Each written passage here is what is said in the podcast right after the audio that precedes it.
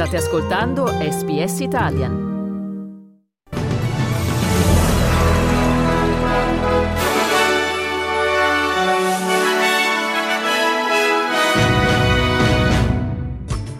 Stati Uniti, primarie in Michigan, vincono Joe Biden e Donald Trump. Russia, domani funerali di Alexei Navalny, la vedova Giulia attacca il leader del Cremlino, Vladimir Putin è un mostro sanguinario. Victoria, ancora incendi ad ovest di Ballarat, evacuate molte cittadine nei Grampians. Calcio, le Matildas travolgono l'Uzbekistan per 10 a 0 e si qualificano per le Olimpiadi di Parigi.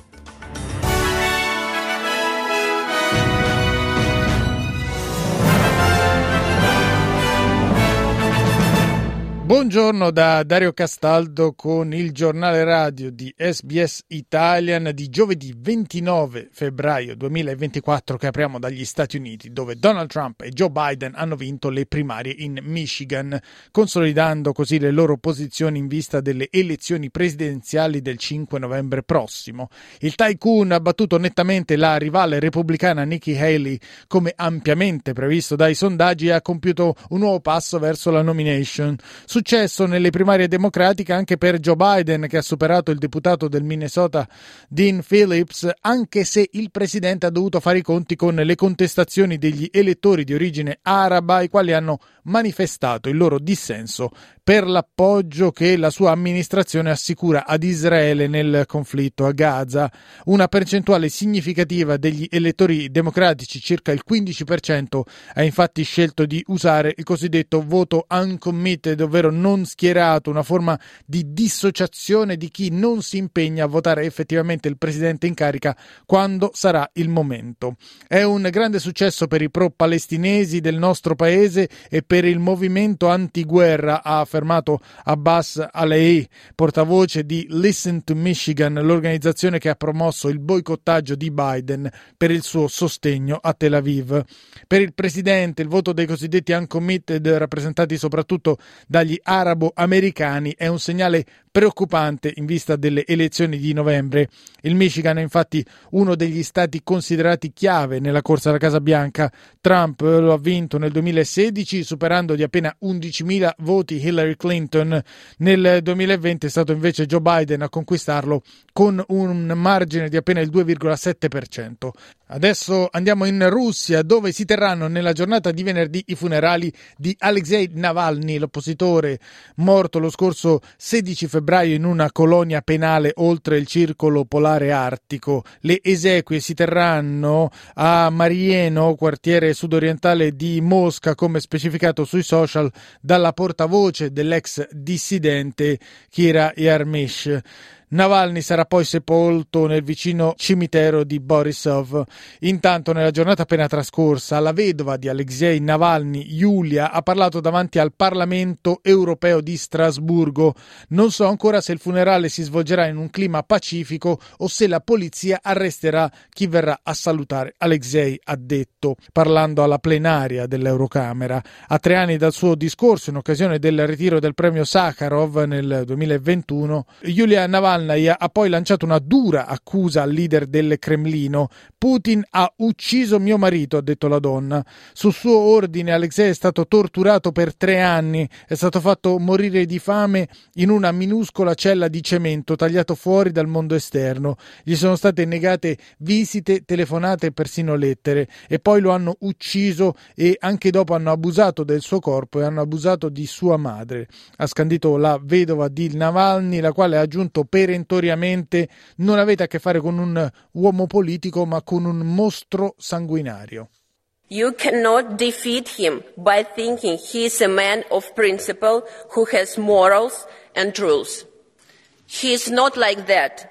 And Alex- Alexei realized that a long time ago. You are not dealing with a polit- uh, with a politician, but with a bloody monster. Putin deve rispondere di ciò che ha fatto al mio paese, deve rispondere di ciò che ha fatto ad un paese pacifico e deve rispondere di tutto ciò che ha fatto ad Alexei, ha aggiunto Yulia Navalnaya nel suo discorso di fronte al Parlamento europeo. Mio marito non vedrà come sarà la bella Russia del futuro, ma noi dobbiamo vederla. Molti hanno la sensazione che Putin non possa essere sconfitto, ma io farò del mio meglio perché il suo sogno si realizzi, perché il male venga sconfitto e affinché il futuro sia migliore, ha proseguito la vedova dell'oppositore del Cremlino. Sempre nelle ore scorse ha parlato al Parlamento europeo anche la Presidente della Commissione Ursula von der Leyen.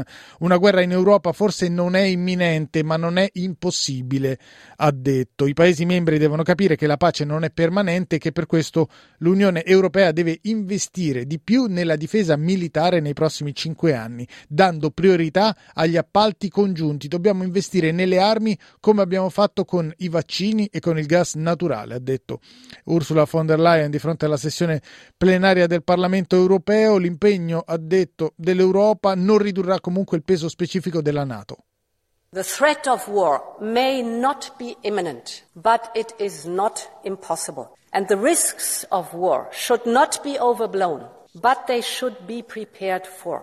And that starts with the urgent need to rebuild, replenish, modernize member states' armed forces. And in doing so, Europe should strive to develop and manufacture the next generation of battle winning operational capabilities. Voltiamo pagina e veniamo in Victoria adesso ieri in alcune parti dello Stato le temperature hanno sfiorato i 40 gradi con venti oltre gli 80 km orari e dove le regioni occidentali dello Stato hanno vissuto un'altra giornata da bollino rosso dal punto di vista degli incendi. Il più preoccupante è scoppiato a nord-ovest di Ballarat, ha mandato in fumo circa 30.000 ettari di foresta ed è ancora fuori controllo. Stessa situazione a sud-ovest, sempre di Ballarat, dove le autorità hanno lanciato un appello alla popolazione chiedendo di evacuare molte cittadine ed insediamenti nei pressi del Parco Nazionale dei Grampians, tra questi The Real, Beaumont e Lexton. Ieri Jason Effman, responsabile dei vigili del fuoco del Vittoria Rurale, aveva spiegato al microfono della ABC che la situazione sarebbe stata resa ancora più pericolosa dal fenomeno dei cosiddetti fulmini secchi, responsabili nelle giornate calde di alcuni tra gli incendi più catastrofici. Uh, and today, unfortunately, there's a real potential for thunderstorms and dry lightning as well, which could introduce further fire into the landscape. And just like we saw uh, only last week with the uh, with the Dadswells Bridge fire and the Pomonal fire, uh, you know, both lightning events. Uh, so today will be a very challenging day for firefighters and communities, uh, which is why we need everyone to be very alert and aware to what's going on.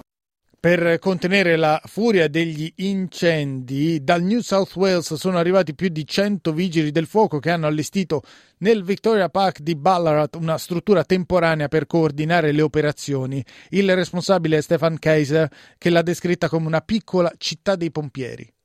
As you've seen, there's a lot of infrastructure there. They've been putting up tents, setting up um, commercial kitchen. Um, there are people coming back to sleep during the day. Uh, it will build according to the needs of the fire. Um, we uh, engage labour hire people to put up tents, use local contractors, plumbers, electricians. It becomes a mini city. It's home away from home for firefighters. Adesso spostiamoci nel New South Wales e torniamo sulla morte di Luke Davis e Jesse Bird, i due uomini di Sydney uccisi lo scorso 19 febbraio, i cui corpi sono stati ritrovati nella serata di martedì dopo sei giorni di ricerche nascosti in altrettante borse per tavole da surf sepolti sotto un cumulo di detriti e di sterpaglie in una tenuta di campagna a due ore a sud di Sydney. Per il ritrovamento dei resti dei due giovani è stata determinante la testimonianza dell'uomo accusato dell'omicidio, il poliziotto Bo Lamar Condon, il quale ha finalmente collaborato con le autorità e che ha anche disegnato una mappa della tenuta che si è rivelata fondamentale per ritrovare i due corpi. Il capo della polizia del New South Wales, Karen Webb, ha sottolineato la collaborazione dell'uomo accusato di duplice omicidio e ha anche ringraziato Bo Lama Condon per la sua collaborazione, parole che hanno scatenato una rida di polemiche e anche la dura presa di posizione di amici e di familiari delle vittime, secondo i quali non si può ringraziare un assassino. Per il vice di Karen Webb, Michael Fitzgerald, la scelta delle parole del capo della polizia è stata comunque opportuna. You know, I'm very surprised with the criticism the commission has got. She's been nothing but supportive. She's given us every resource known to man and woman uh, to uh, to achieve the results we've got. So those words were words that you know I, I can say that were reiterated by us. We we're incredibly grateful that we could bring some resolution as early as possible to the families.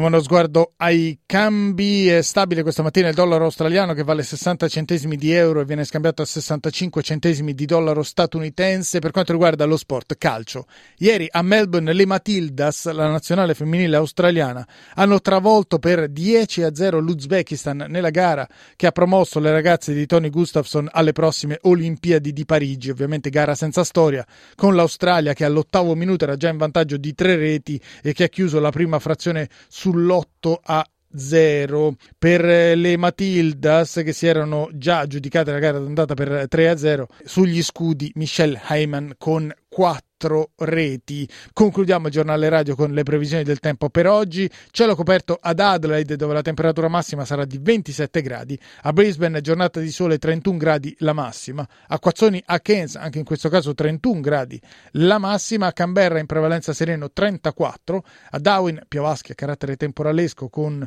una temperatura massima di 32 gradi, a Hobart cielo coperto 25, nuvoloso anche a Melbourne dove la massima sarà anche in questo caso di 25 gradi, a Perth in prevalenza sereno 33, per finire giornata di sole a Sydney dove la colonnina di Mercurio toccherà i 36 gradi.